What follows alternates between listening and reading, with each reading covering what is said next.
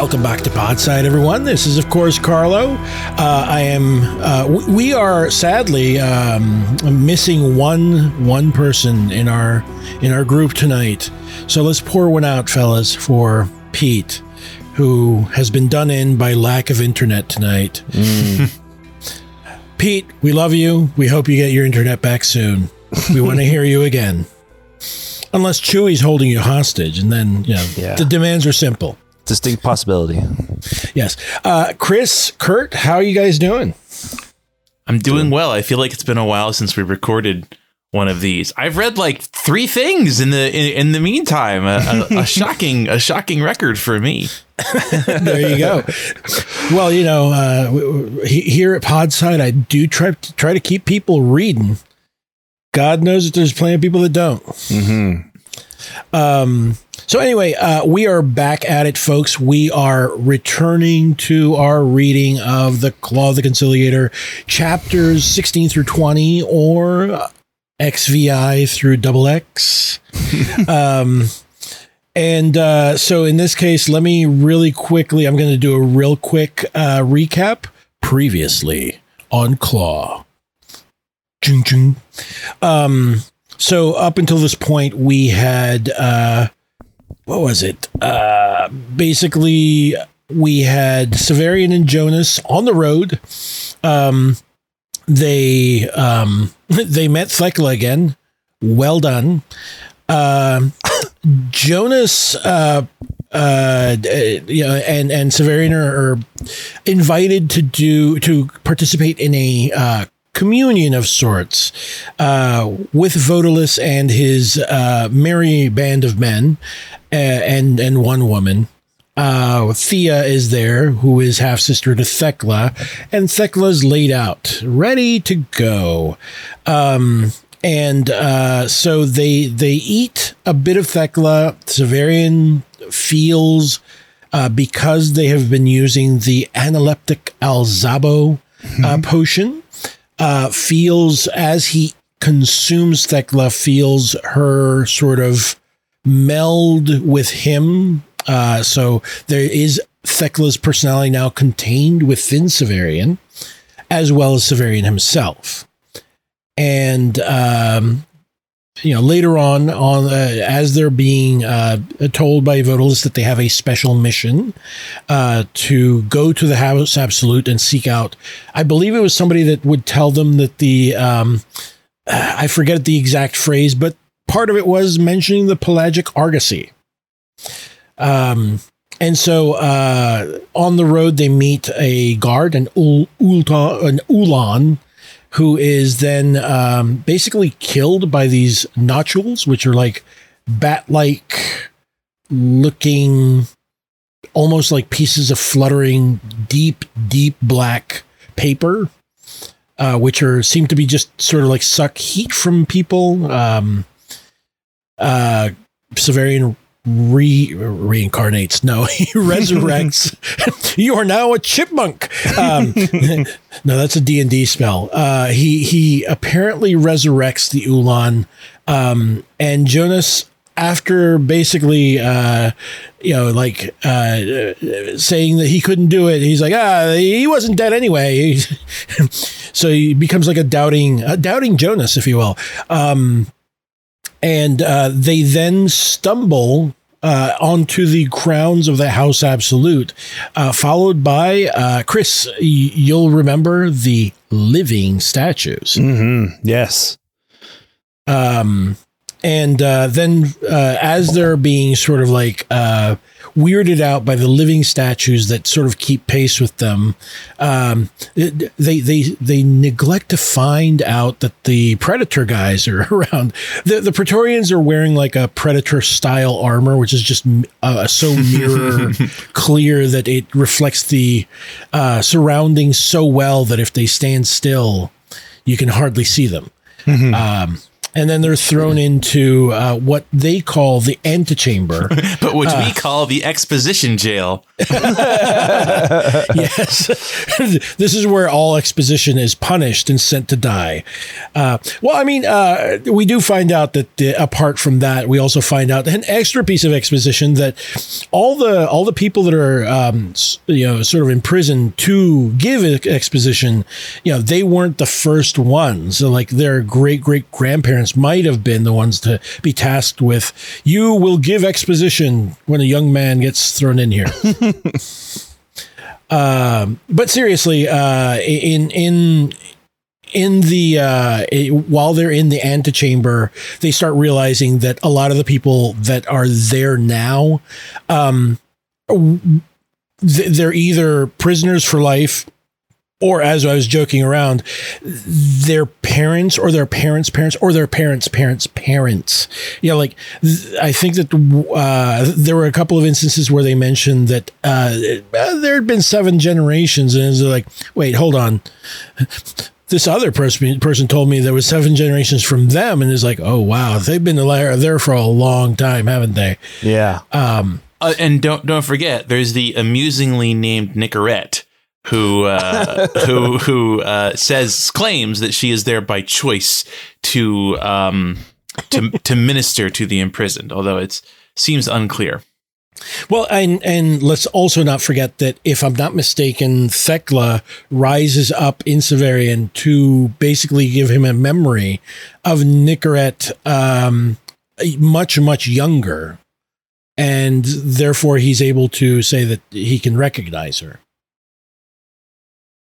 Hmm. Hmm.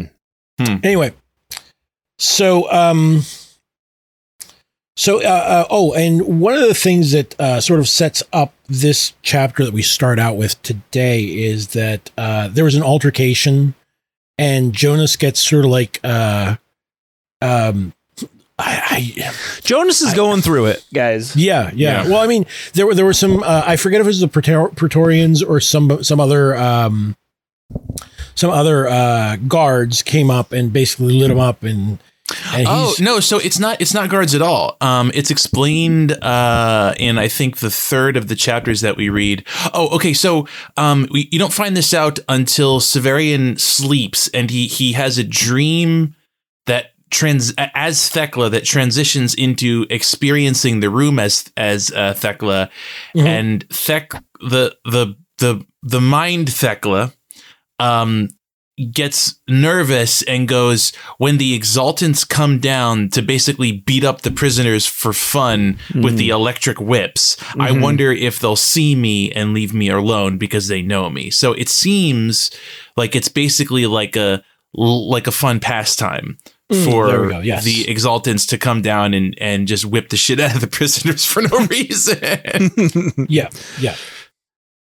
Uh, but yeah, yeah, Jonas is definitely in a bad state. Um, he's down bad but in a different way than Yes. before um, yeah, well, I, Yeah, I he mean, gets- he's he. I'm sorry. Go ahead. Oh, I was gonna say he he gets he gets zapped, and only later do we find out the full ramifications of the zapping. hmm Mm-hmm. Yep. Yeah, in this same chapter, in Jonas's chapter, um, basically, uh, he, he- Jonas is saying that uh, I feel as if I were waking up. Jonas said, "I think I said yesterday that I was afraid to go mad. I think perhaps I'm going sane. Mad is as bad or worse." He had been sitting on the canvas pad where we we had slept. Now he slumped against the wall, just as I have since seen uh, since seeing a corpse sit with its back to a tree. I used to read aboard ship. Once I read a history. I don't suppose you know anything about it. So many chiliads have elapsed here. So I mean, also we get we get the sense that oh well, Jonas isn't like Jonas has been dropping hints for the last couple of chapters that he's way older than he appears to be. And we find out, of course, that he's uh he in, he's not just old; he's like different. He's not a cyborg. He's a manborg. Yep. Basically. well that that that's exactly why um when we get to the the this chapter and the next or not not the next, uh, the the one after that, it, it makes me wonder if he didn't take the analeptic Alzabo. Oh yeah, and oh yeah, so that's a good point. Maybe it's it's like his flesh like reasserting itself, uh, revolting Oh. against the machine. Wow. It's really cool. It's it's Yeah. th- this whole thing. Like I, I feel like mentally throughout this book, I've had a little um a little gauge called a sci-fi meter uh, in my head, going back and forth between fantasy and sci-fi. And this chapter, it it uh, it uh, it went all the way to the right.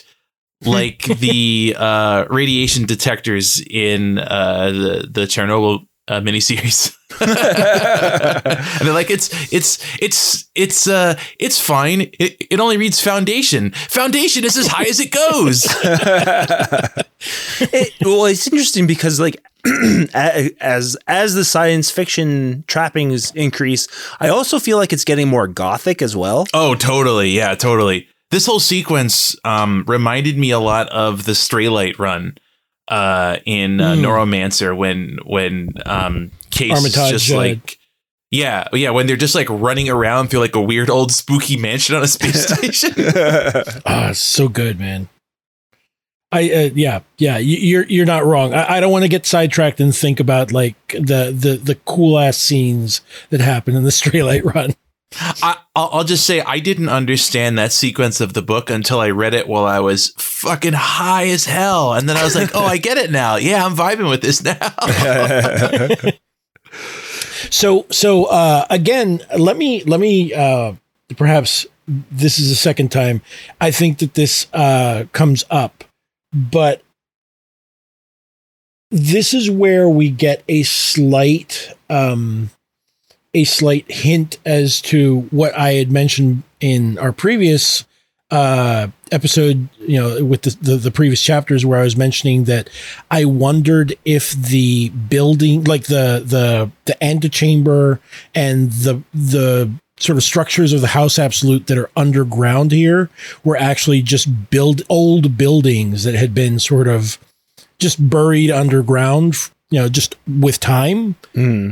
And uh, I I do have to say I I smiled and chuckled to myself because yes, uh, remember that they have drop ceilings Yes. yeah, I loved that. That was great. and and and let's not forget the little pastry cart with the coffee. Oh, that was Yeah. funny as shit. And the, syrup. Oh um, my god, I I laughed so hard. It's like Jesus Christ, this is like Thirty Rock was preserved underground. You know. What are those things called? The big silver. uh God damn it. um, shit. Are you talking about the um samovars? Samovar, thank you. Yes, Ah, yeah. yeah, yeah, the big samovar. Yeah, yeah. It's it's a it's a site it's a space prison that serves continental breakfast. a couple little danishes, some eggs. You can get an Yeah. omelet. Wake, wake, waking up in a Holiday Inn can sometimes feel like that.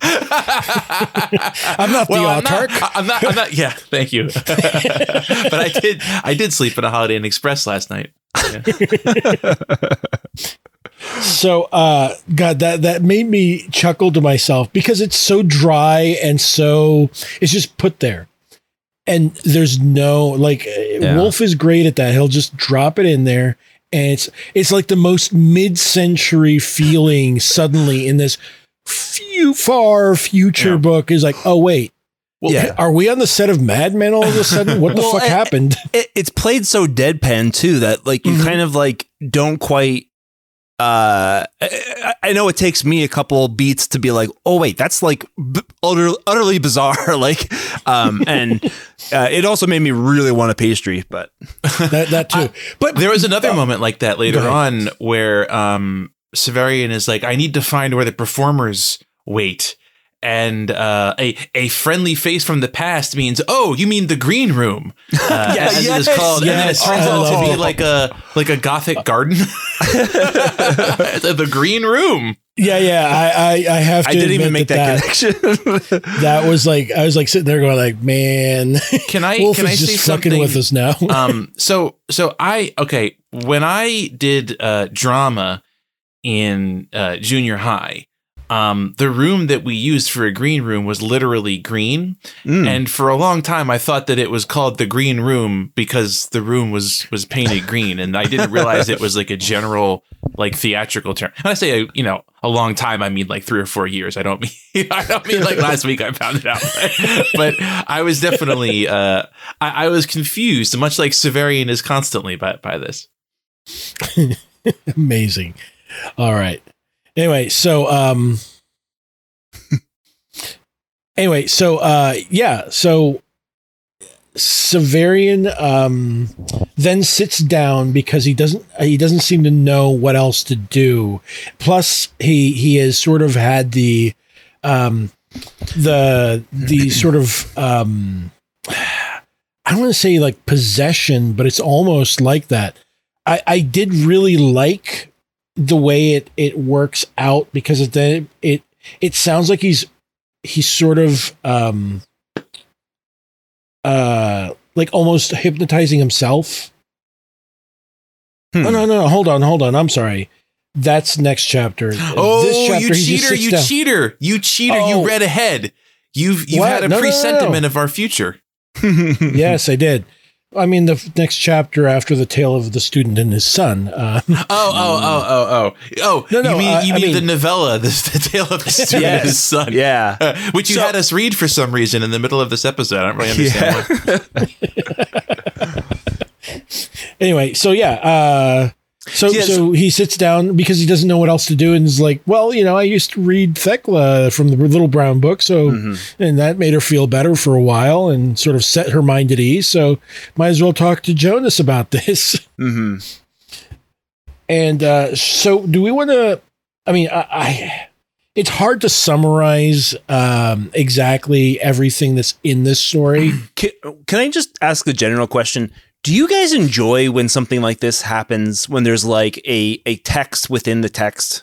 I love it. I started cackling when I saw Okay. when, when I when it was like it was like uh, what was it chapter chapter eighteen uh the story and then it's like part one and I was like what I love I, I, so so Chris I like it when it's well done um, Well, okay. this was really I, I thought this was really well written Mhm. and so and it was like I could see how it how it fit in with the story both stylistically and thematically and so I was really excited however uh, in a lot of cases, I really dislike it because in that case, there, there's definitely times where it can just be like a bunch of like nonsense uh, Mhm. faffery, and it's like, well, I was I was invested in. it- it- there- there's times when it reminds me of when I'm really into one character, like one point of view character, and there's another point of view character that I don't care about, and the book Mhm. switches to the one I don't like, and I'm like, no, Yeah, no, not yes. more of this asshole. Yeah, I, Oh. I, I think my general dis- distaste comes from uh, 1984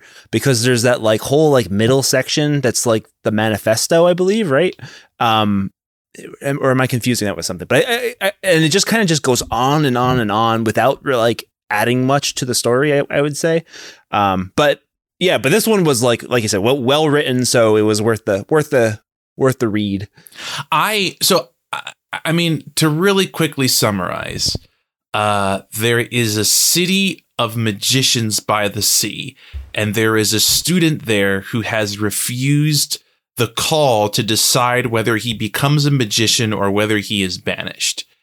Uh, he spends he wastes some time and then finds out that every year or he he he remembers that every year the uh the the most beautiful women in the city or the most beautiful daughters in the city are sent away to some kind of tyrant An ogre. um an ogre the- yes uh and so the student summons a dream man um out into being and the dream man becomes mad about the fate of the daughters and so raises a fleet to go and rescue them from the ogre. There's a bit there, there's a, a series of of clever battles where they befriend some uh some some people on this faraway shore.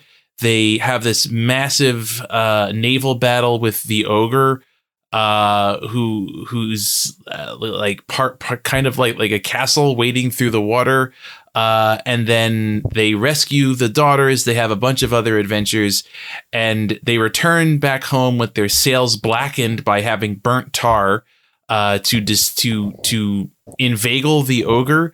Uh, the student believes that the black sails are the returning ships of the ogre. He thinks his dream son is dead, and he throws himself off the cliff. The end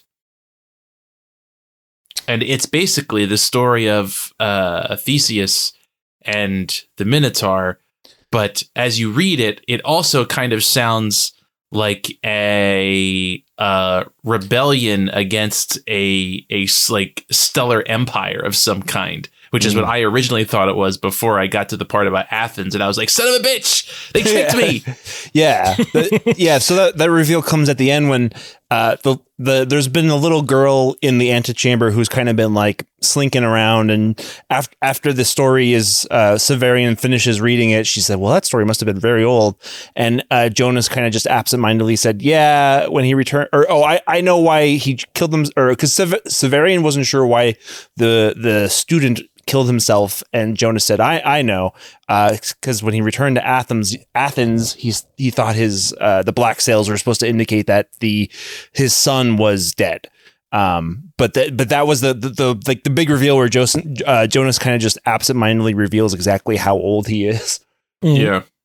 You, yeah. you know, you know who Jonas uh, in this sequence uh, and the one that follows reminds me of is that that super long lived android character from um, Isaac Asimov, whose name escapes me now. Also, the I see Bison- Pete has joined us. Daneel Olivaw. Yes. That's it. Yes. Well, yes. or or is that the Bicentennial Man? No, no. Uh, Pete got it. it it's okay. it's it's a super. It, it's that that like super long lived uh, android who shows up in a, a couple different stories by Asimov, I believe. Asimov mm. has trouble letting go of characters. Yes. Considering how sort of um, shallow he writes them, it's sort of weird. I was going to say he apparently has trouble uh, letting go of women in elevators. Also, unfortunately, oh, uh, since he no. is a renowned creep. Shots fired. He was. Well, I mean, there, uh, if I can uh, piggyback off of that, th- there was often a um, sort of a uh, a group of women at cons that would immediately sort of uh, take newcomers, new women, you know, younger women that were visiting for the first time and take them aside and be like, yeah, you got to understand these few things. Yikes. Uh, it's fucked up. okay. Anyway. I just had a, a Chewy event. Uh-oh. Uh, well, I sat down both dogs hopped up on the couch to sit as close to me as possible. One of them has vomited and now they're cleaning it up. And I don't think I've ever been more revolted in my well, that's life. so helpful of them. I don't know why that would bother you. It's so helpful. God, just, don't, yeah, just don't look at it, I suppose. Accept it. Accept the help for what it is, Pete. I mean, Pete, it's a huge compliment. They they liked it so much they're eating it twice. oh, yeah. it, you know that that's how you compliment the chef in Portugal. That's right. oh no. Okay, thanks, Pete. You've got us canceled in Portugal now. Okay, well, yeah, well, I, I, I apologize to both listeners. Sorry, Mario. So, um, I, I was going to point out, Kurt. Um, maybe maybe you're not the right person to ask this because uh, because of the way you've you've mentioned how you uh, sort of keep uh, your mind in sort of like a, a suspended. This was state. different. This was different. This okay. this this, were, this were took you, me out you, of it, and I was I was analyzing it as I was. Okay, cool, cool, cool. So uh, so uh, this is the type of thing that um, even when I was reading it for the first time, there's certain things that that pop up, and it's like little glimmers of other stories that you recognize, mm-hmm. like like like seeing a face in the crowd, and you're like, "Hey, I think I know that person," mm-hmm. or, but but or, you're not sure. so so the one that jumped out at me is the description of the battle sounds very much like like the Monitor versus the Merrimac.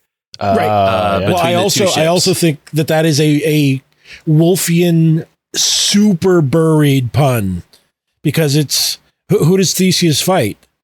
Is it the Minotaur or the Monitor? Oh, oh shit! Jesus. God damn it! there was another pun. Damn, there was another pun like that. That it's it's. I, I'm I'm totally blanking on. Um, but there was something else that was along those lines too. Um, yeah, I really Uh, liked. Um, n- I don't remember if this is part of the Theseus uh, myth. I don't think it is, but I, I was puzzling about about why the map, um, w- why the map was was inside the the ogre's finger. of- because it's a what's a fingerprint but a right, but a labyrinth. exactly. It looks like a labyrinth. Yeah. Yeah.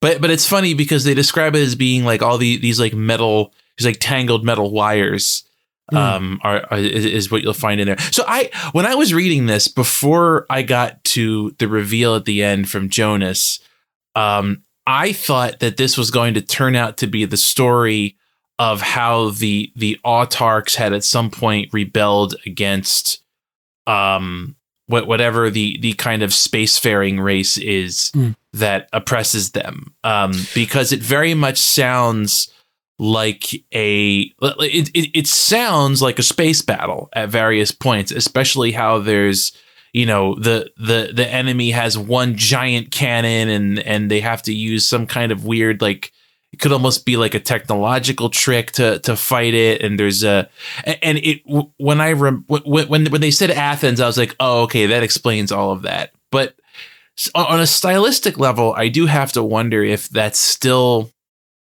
at some this would be absurd for any author other than Gene Wolfe, but it, it, I, I have to wonder if it's trying to give an impression of like you know tangled diplomatic relations and, and wars waged across great distances in in some sense. Well, it it it could my my uh, you know after talking about it now, it could my impression is that it could be both, right? It- because you know this is so far in the future that all these stories you know accumulate details from you know civilizations civilizations that come later. So it's just kind of like this amalgam story of uh you know that's just accu- accumulated all these different uh, meanings and Mhm. and things uh, through through the millennia. The beginning mean- of this story also sounds very Ursula K. Le Guin to me. Mm. Yes, Was, Yeah, I could see that. I was struck by.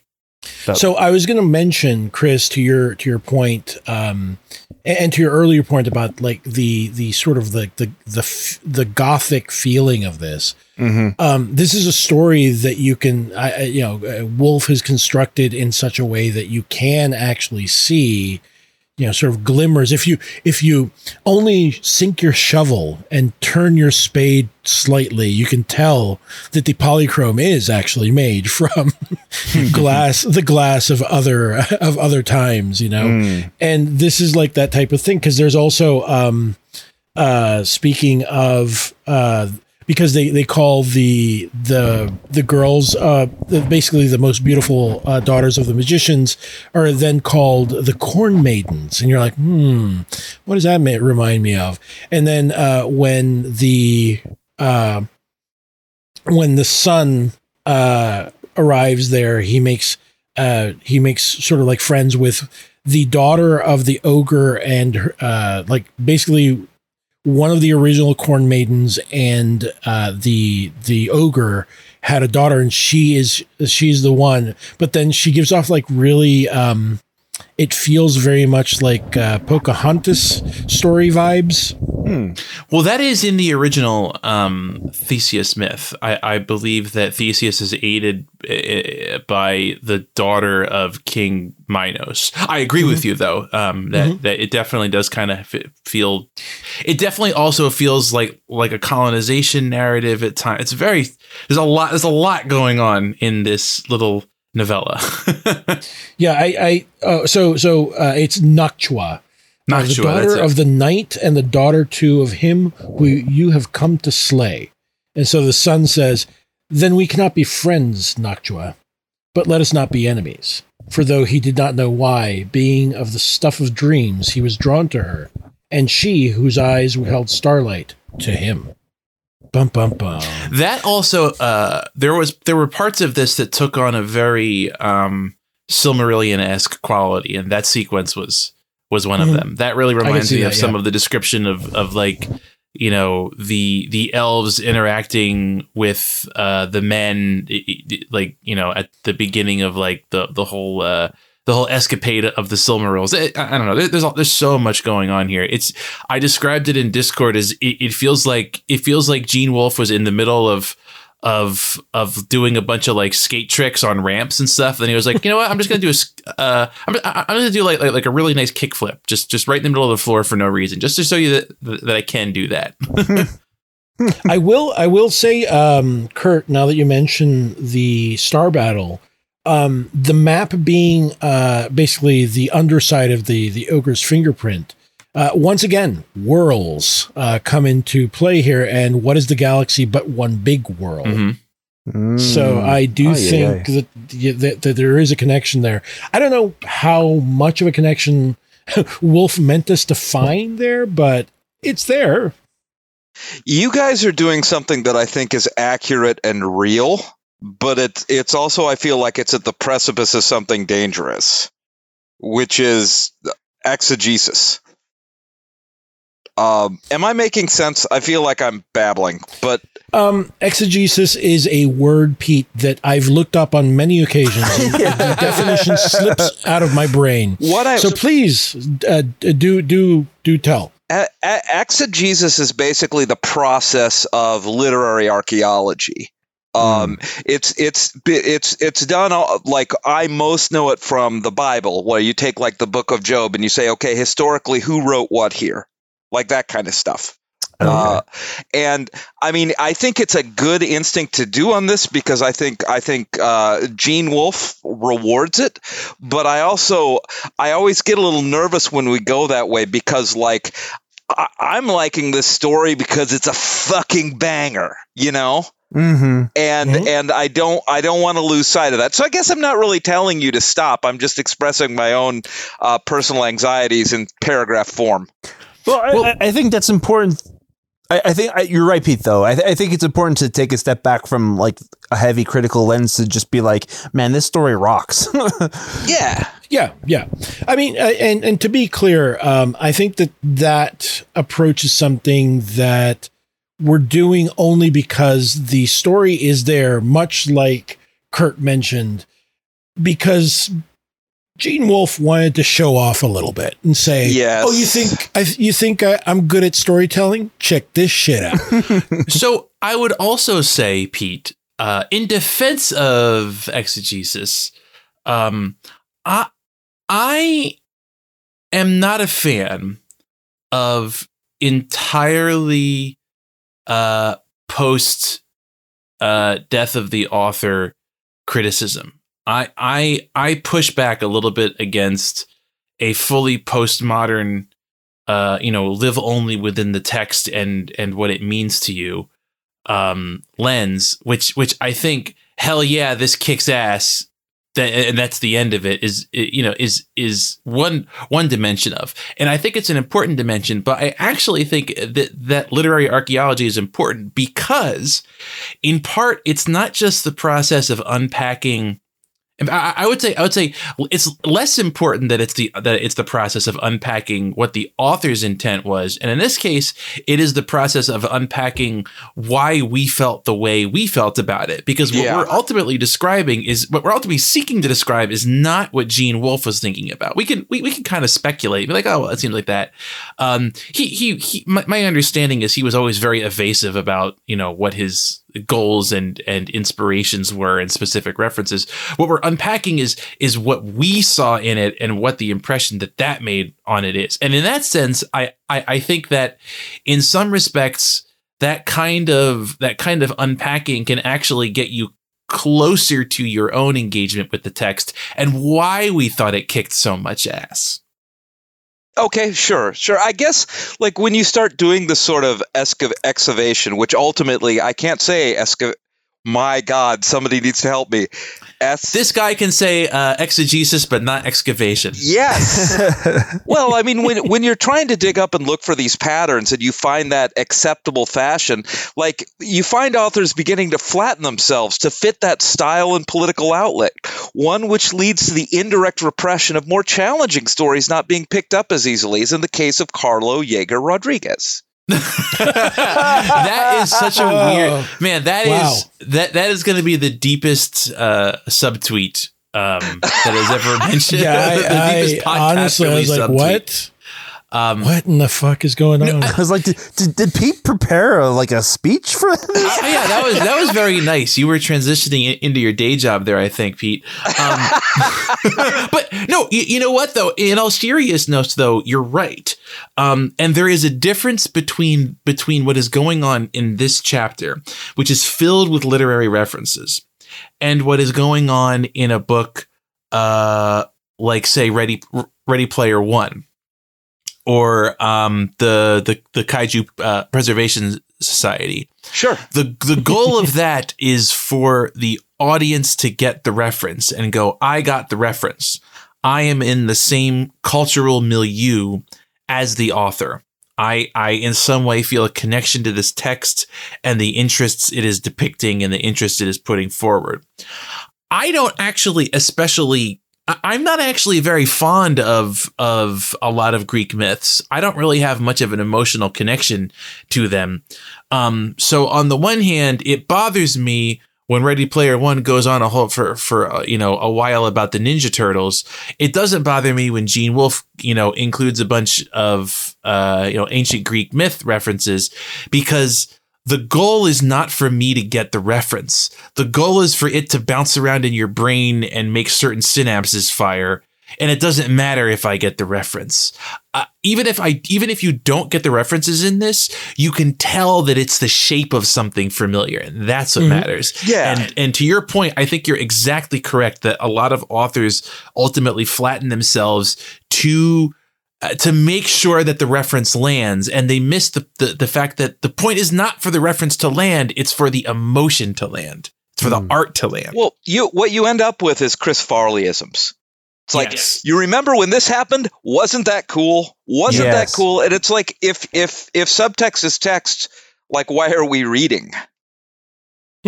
I, I don't know. I but yeah, I mean, I this is a weird conversation, and that's unfortunate because I definitely started the ball rolling. But I, I think we're largely in alignment here. uh, I, I have to say when you mentioned Chris Farley, uh, all I could think about was was like a uh, a a uh, Severian version of the motivational speaker. You're gonna find yourself living in a tower down by the River Gyoll.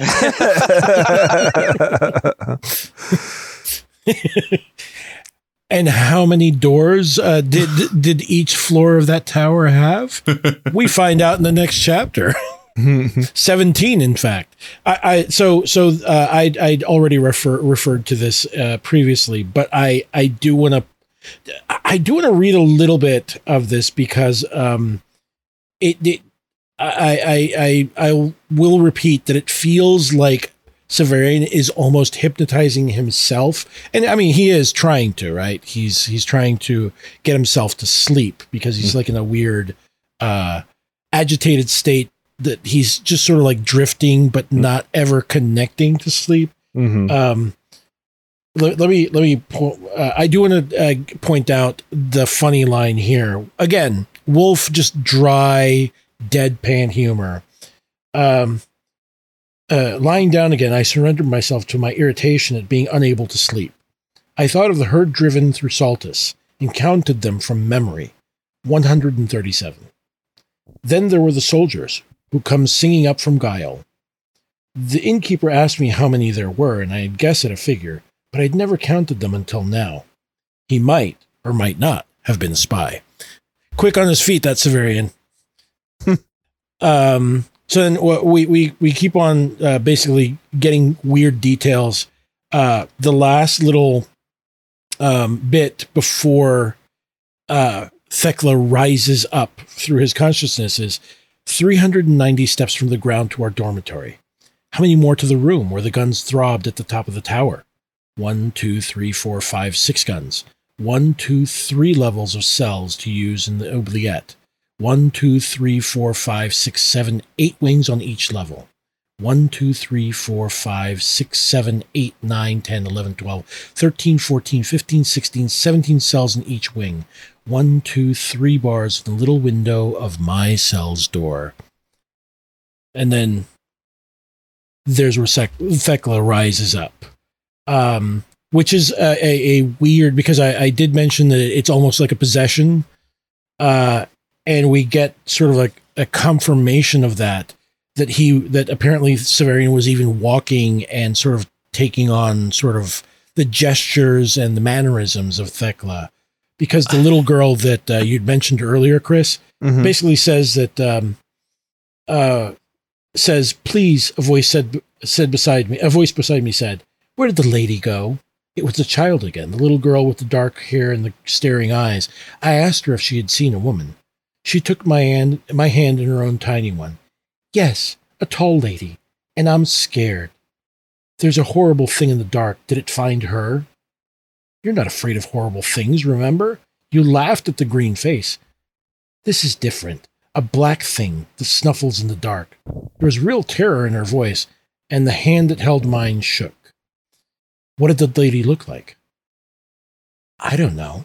I could only see her because she, wa- she was darker than the shadows, but I could tell she was a lady by the way she walked. When I came to see who it was, there was Oh, nobody shit. here but you. Damn, I didn't even catch that. I thought she had like second sight of some kind, but you're right. Darker than the shadows is just Severian's uh, fuligin cloak. Mm-hmm. So he was, like, he's just, walking like swinging his hips back and forth. he's Sashaying. He's now I'm just imagining him like talking to himself out loud in like a Katharine Hepburn voice. Oh my god. Um, I really liked. This is the this is this is the the smallest uh, sensible chuckle that that I got in this whole sequence. But um, uh, when uh when the the mind Thecla describes Severian as uh her boy lover. yes. Eye Ay, emoji, ay, eye emoji, eye emoji. All right. it is cool how how that that mechanism um of the mind Thecla uh it kind of like backfills some um scenes that weren't essential before but now are kind of like interesting. Um and it's it's it's a nice payoff of and i'm sorry pete i'm doing it again. Uh it, it's a nice payoff of the way that Wolfe intentionally denies you exposition early on and creates this tension of much like much like the best horror stories where it's like you you you get a you get a glimpse of the monster's shadow in the first 5 minutes but you don't see the monster until much later.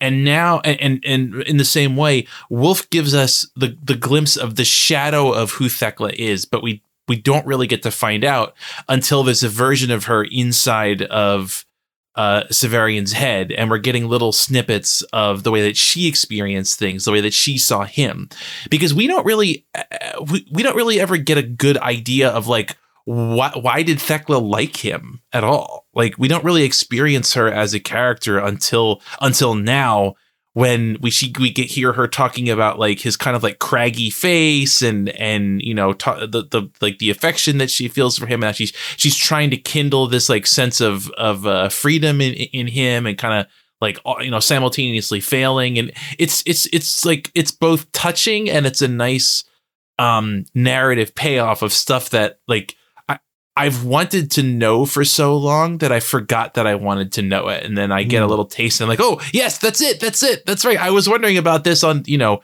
page 45 of an entire book ago So, um, you remember earlier how I said like uh, I, I was suspicious of exegesis? Um, I I did some research into Saint Thecla. busted yeah, and it doesn't make any sense to me, guys, because well, because I mean, Thecla was like one of St. Paul's early converts, and she was like, about to get married, and she was like, "Wow, what this guy says really makes sense. I'm breaking off my engagement, and I'm going to stay a virgin for the next 72 years," and that's what she did. Hmm.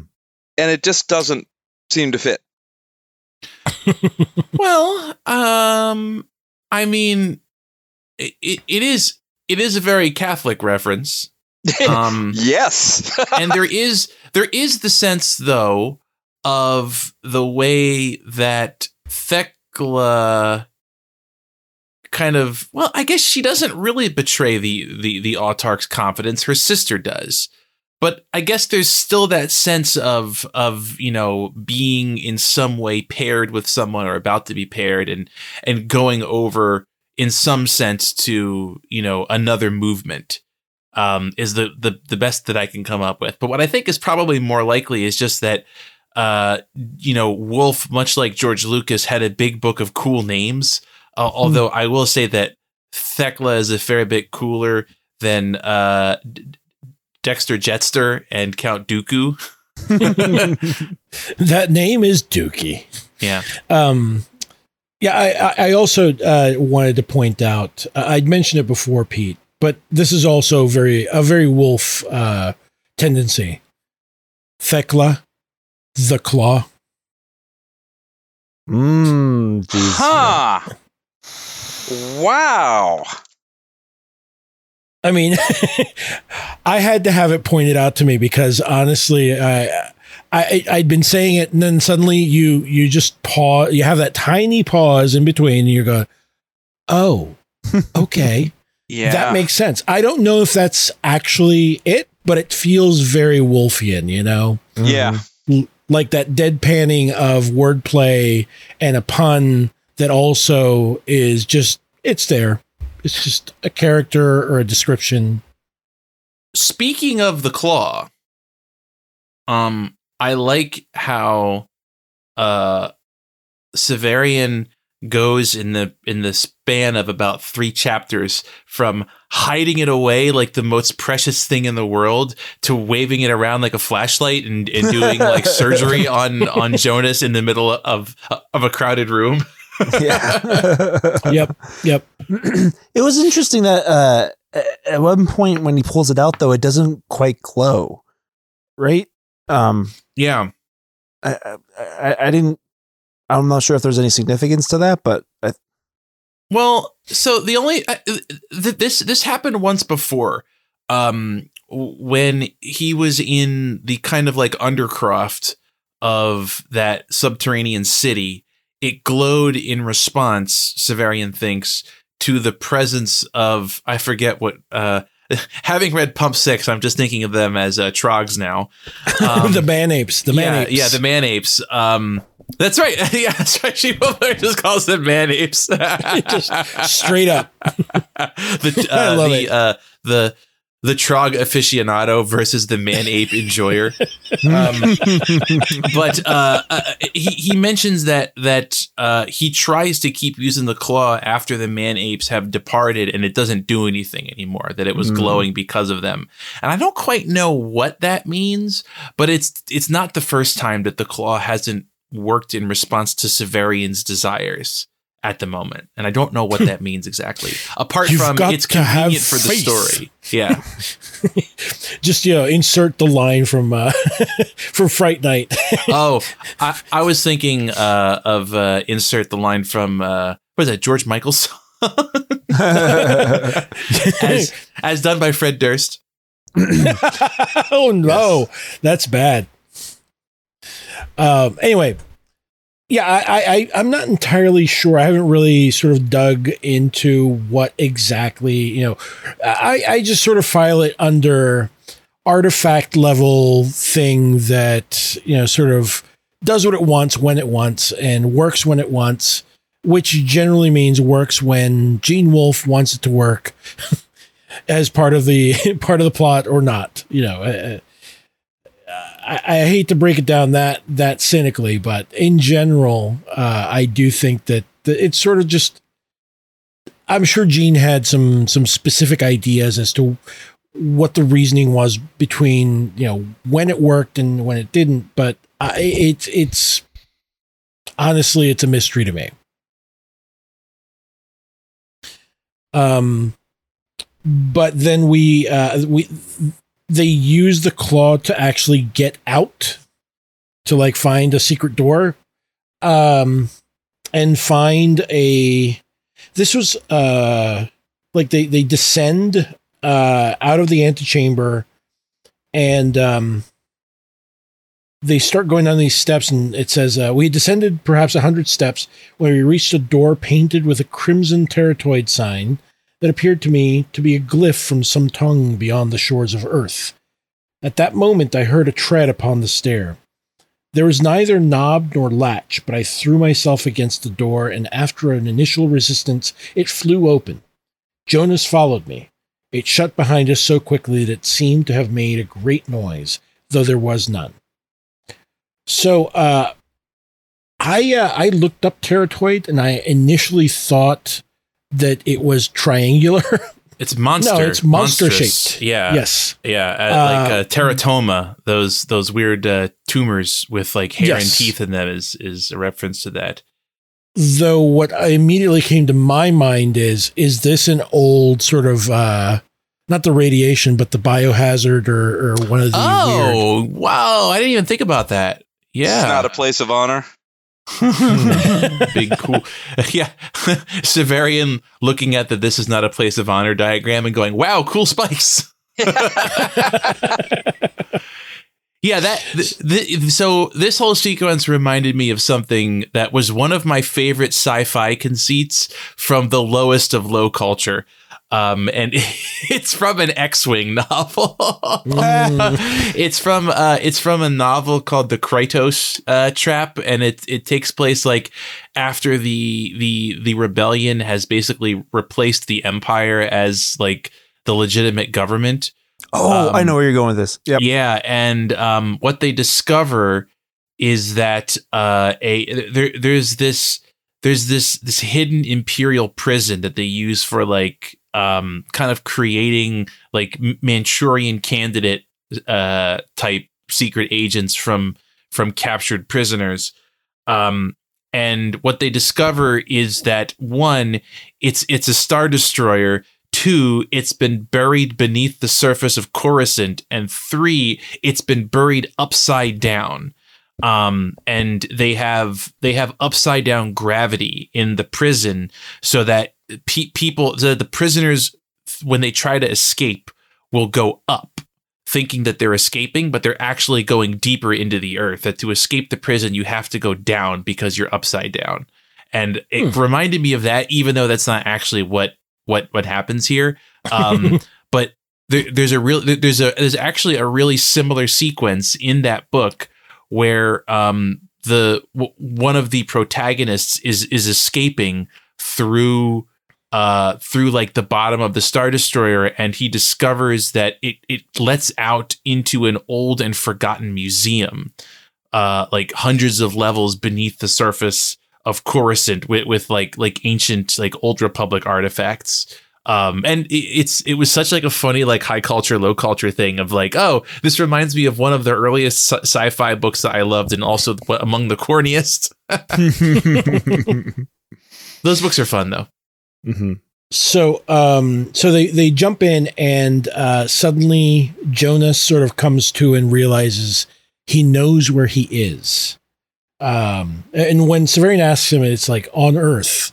Um, but then uh, there's this great passage here. I, I I love it. And uh, Kurt, you had you I think you had already ref, uh, sort of made reference to it, but I love this. Um, Severian says, "It was then that I knew." We have all watched someone who has lost one hand, as he had, and replaced it with a hook or some other artificial contrivance perform some task that involves both his real hand and the artificial one. So it was with Jonas when I watched him pull back the panels. But the prosthetic hand was the hand of flesh. When I understood that, I understand I understood what he had said much earlier, that in the wreck of his ship his face had been destroyed. I said, The eyes they could not replace your eyes. Is that right? And so they gave you that face. Was he killed too? He looked about at me in a way that told me that he had forgotten I was present. He was on the ground, he said. We killed him by accident coming in. I needed his eyes and larynx, and I took some other parts.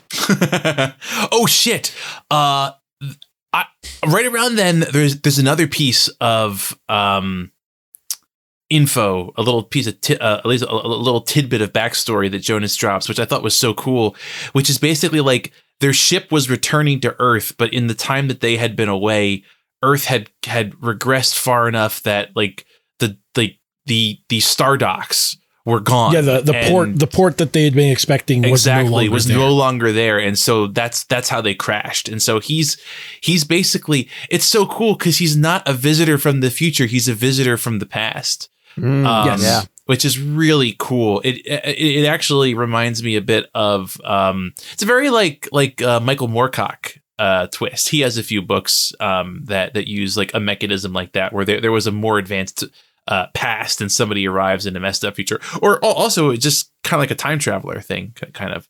And so he he's Yeah, been trapped there, basically looking for a way to to to get back to space and and fix his his disgusting flesh body. Yeah.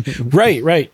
So I mean, and then so that's that's the thing. They, you know, like the the panels that uh, I referred to, um, they're described in a way that's like, oh yeah, they're they're be- bejeweled and whatnot, and it's like, yeah, that's a bunch of buttons, like plastic buttons and stuff like that, and you're like, wait, are these the mirrors because they they they sort of form up in a circular shape, Mhm. uh, and you start thinking, wait, are these Father Inire's mirrors?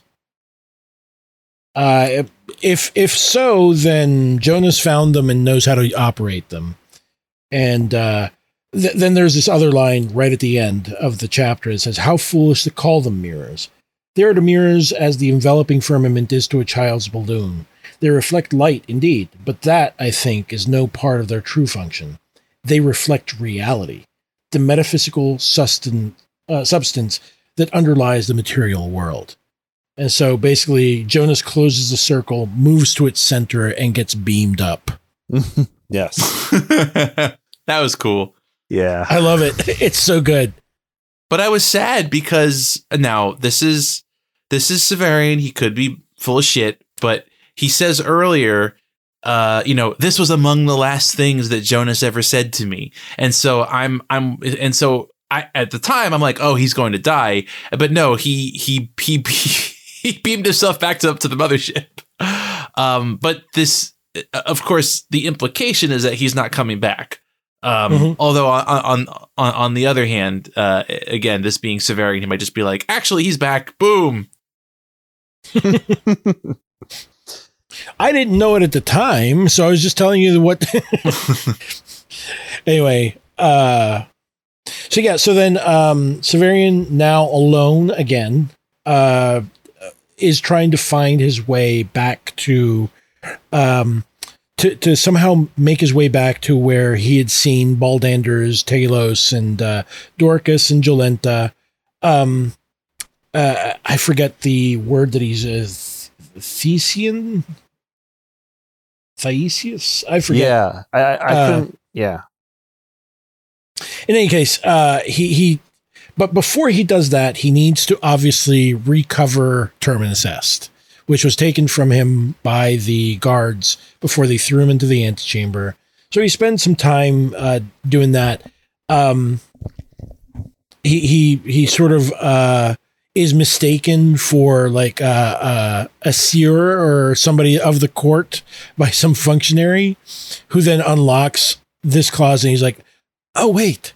You know, after he doesn't find anything in there except a bunch of like it, it, it feels again so mid-century because it, feels to me like uh, Wolfe is describing basically a coat check that has been repurposed Yeah. to just basically put everything that they strip from the the prisoners in there. Uh, and so uh, you know later on, uh, you know, basically uh, he takes off and gives him directions to you know to the guardhouse and is like Syr- Syrian's like. Yeah, you know what? I'm not going to go to the guard guardhouse. They know I'm I'm not supposed to be. I'm not one of them. So, wait a minute. These are these are uh, you know th- this whole place has symmetry. So there is another closet on the other side. And there's he finds terminus est you know, like sort of like just jammed against the door jam uh, because the the other place was just full of dust and spiders and and crap. And he's like he he reasons he's like sherlock holmes his, himself into going like well if i were a guard i wouldn't want to stick my head into that nasty mess. So what would i do? I would just jam my hand in there just put it the, the closest i can i can put it and out of sight. And sh- sure enough there's terminus est yeah. I also like how he finds uh what's that guy's name? Buzak or something Yes. Uh, Who's like, yeah hiding The- and, he, the- and he's like, "Well, I better not give him up because I I want to ask if he's seen my cool sword." well you know uh, severian maybe a torturer but he's no snitch apparently Uh, so oh, so this is the part where I, I my my brain did like origami and tried to bend in on itself because we get pictures. The last chapter of our sequence Mhm. where Severian seems to be coming. A- a- see, this is the thing. Is Severian simply obscuring or not aware that he's just simply coming to the same place that he first came to from a different direction and therefore doesn't recognize it? I think or is I this a think it's a series place? of teleporters. That's what I thought it was Mm. because um because he goes through the he, it's it, it it is confusing though because he he goes through a picture and then he's like oh the room is all distorted it's not really like a full sized room but then uh the the the like brothel keeper uh is there um and he talks about how you know he's been sending his his workers essentially to this this big like uh uh gala which applies actual transportation. And then Severian is like okay but how did my sword get here? How did it know that that that I had a sword? And the the brothel keeper says uh, well, it's it's too complicated to understand, but there's a series of like metal filaments that can detect their kin, basically like other types of metal, uh, and and then it just works. And so my impression was that it is it is both a picture and a teleporter. Was No, No? So so I I my basic understanding of that is that he's describing a metal like basically like a metal detector at the entrance of something. That's funny. That makes sense. Yeah. Um. And, yeah, and I, I don't know if we've said it, but um, Car- he, uh, Severin uh comes across Severian. I keep calling him Severin. Severian comes across the the picture cleaner that he met in the Citadel. Master And- Master yes. So your question, Carlo, is is Severian actually back in the Citadel and he just doesn't know it?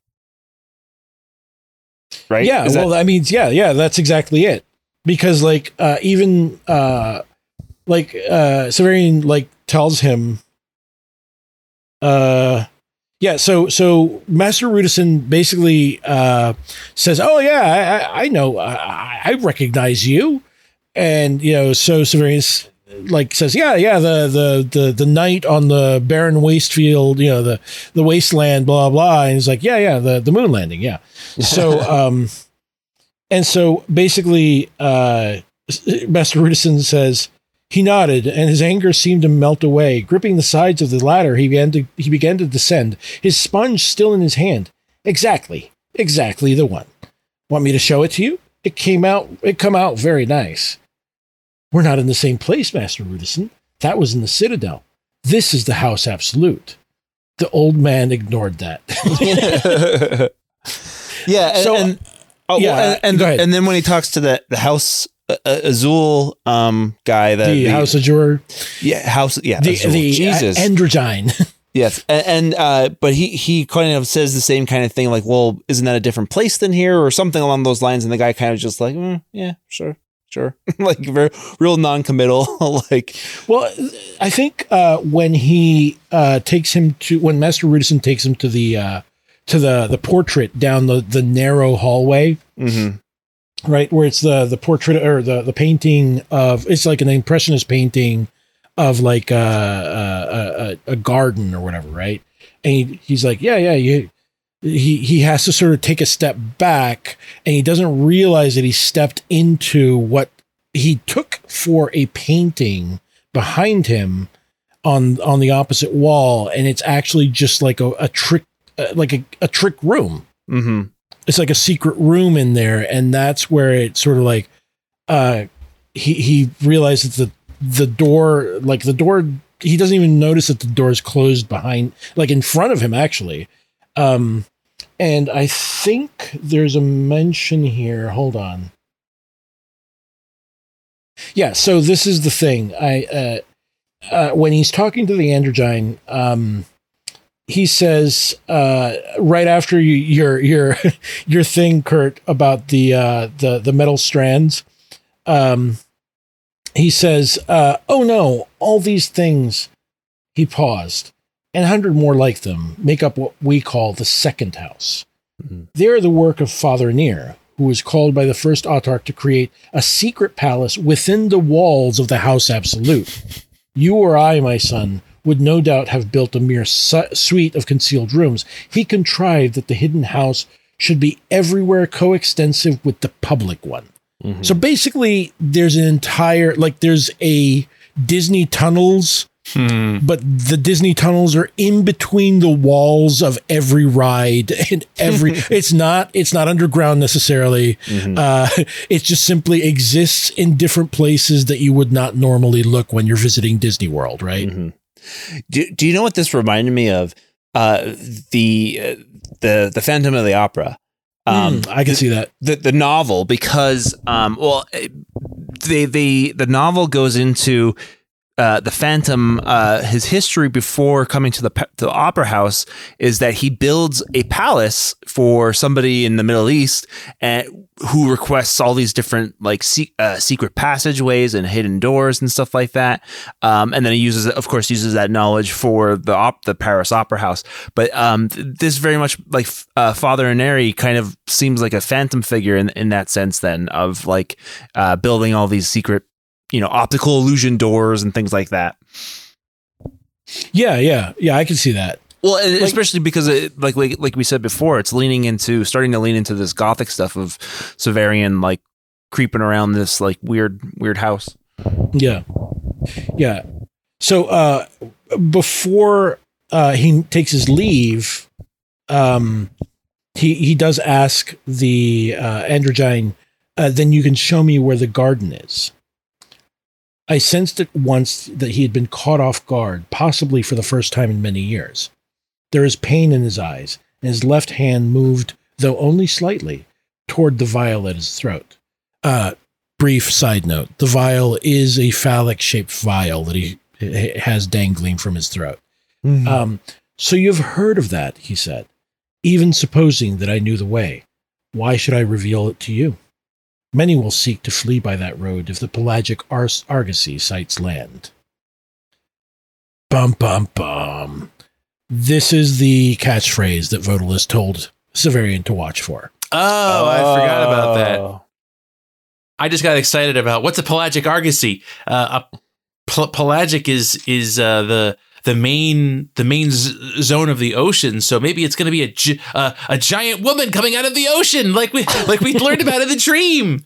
But but no, I guess this is a boring Severian, Severian does does dream of large women often. he does he does at that. but yeah so uh i mean that's that's the, the our slate of chapters um i i don't know the, these these actually uh, are possibly the the first chapters in this book that feel very much like one after the the other very chronologically spaced rather than sort of like well there might be some rough edges around that one Yeah, I loved this sequence of chapters. It was really cool and exciting. Um, I was really rushing to finish it because I wasn't expecting a, uh novella as the second chapter in the sequence. uh, but it, it was a delight to read, and um, it was interesting. I, I, I, will say that on a stylistic level, I I appreciated getting to read the little uh, story of the student and and his uh, small son. Don't ever talk to me and my son again. Um, that's what he said to the ogre. Uh, be, because it's a very, um, it's a very different uh, style of prose than we've gotten thus far in this book, and so it's it was like getting a little bit of a different glimpse of uh, Gene Wolfe, the author, and some of the devices uh, in his toolbox. Yeah, stretching stretching his uh, his muscles out, you know, a little Mhm. bit. And uh, I, I see that uh, Pete had to leave and reconnect because um, he thought that we were just all rudely talking over him, but but but actually we just couldn't hear him, um, which which would be my own personal hell. I have Yes. to say, be like my friends don't care about me; they just, they will just talk over me and ignore me. Oh, These no. assholes. Oh no. that would be my my own particular uh, torture to which I, I would be uh, in to which the Guild of Torturers would uh, uh, subject Just- me. just just uh, uh, Master Gurloes's just like mouthing like louder and and holding his what? What's I that? You had so- something interesting to say, Kurt? Uh, Pete, I, I, Pete, I, I was can't just hear telling he says. um, Pete, I was just uh, recounting that um, thinking that all my friends were talking over me when actually they just couldn't hear me would be my own personal hell. Uh, so your your emotional fortitude is admirable. Well, it's actually I was thinking about this and like in in a sense I am the least prepared for this particular episode because of internet issues. However, in another sense, I am the most prepared in that I am approaching it like Severian, where I am filled with confidence and don't know shit. That's the that's the spirit, Pete. Indeed. Uh, so yeah, I think that that's. Uh, I, I don't think that we will have a better um, better capper to this uh, this episode today. honestly.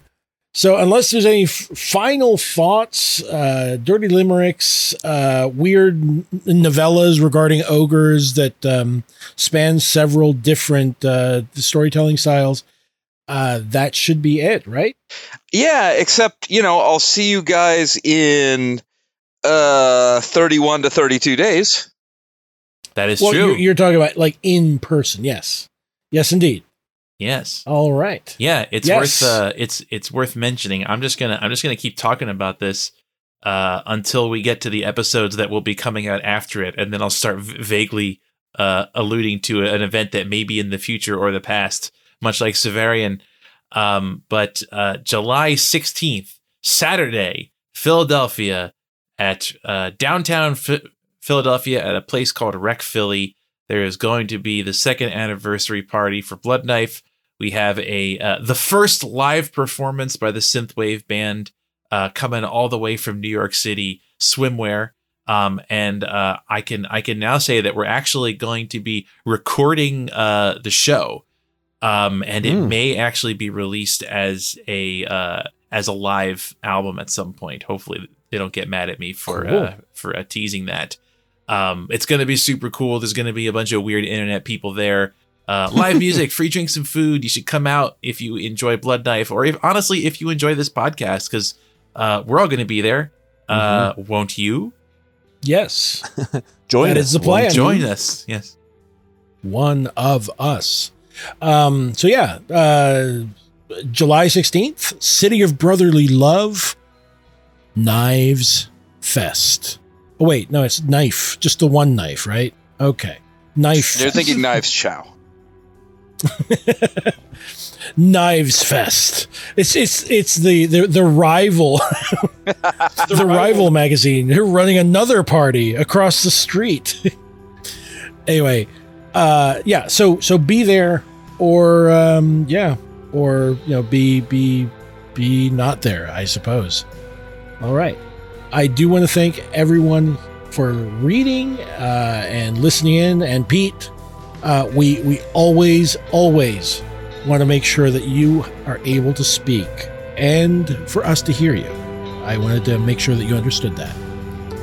Uh, but thanks everyone for listening in. We'll catch you next time here at Podside.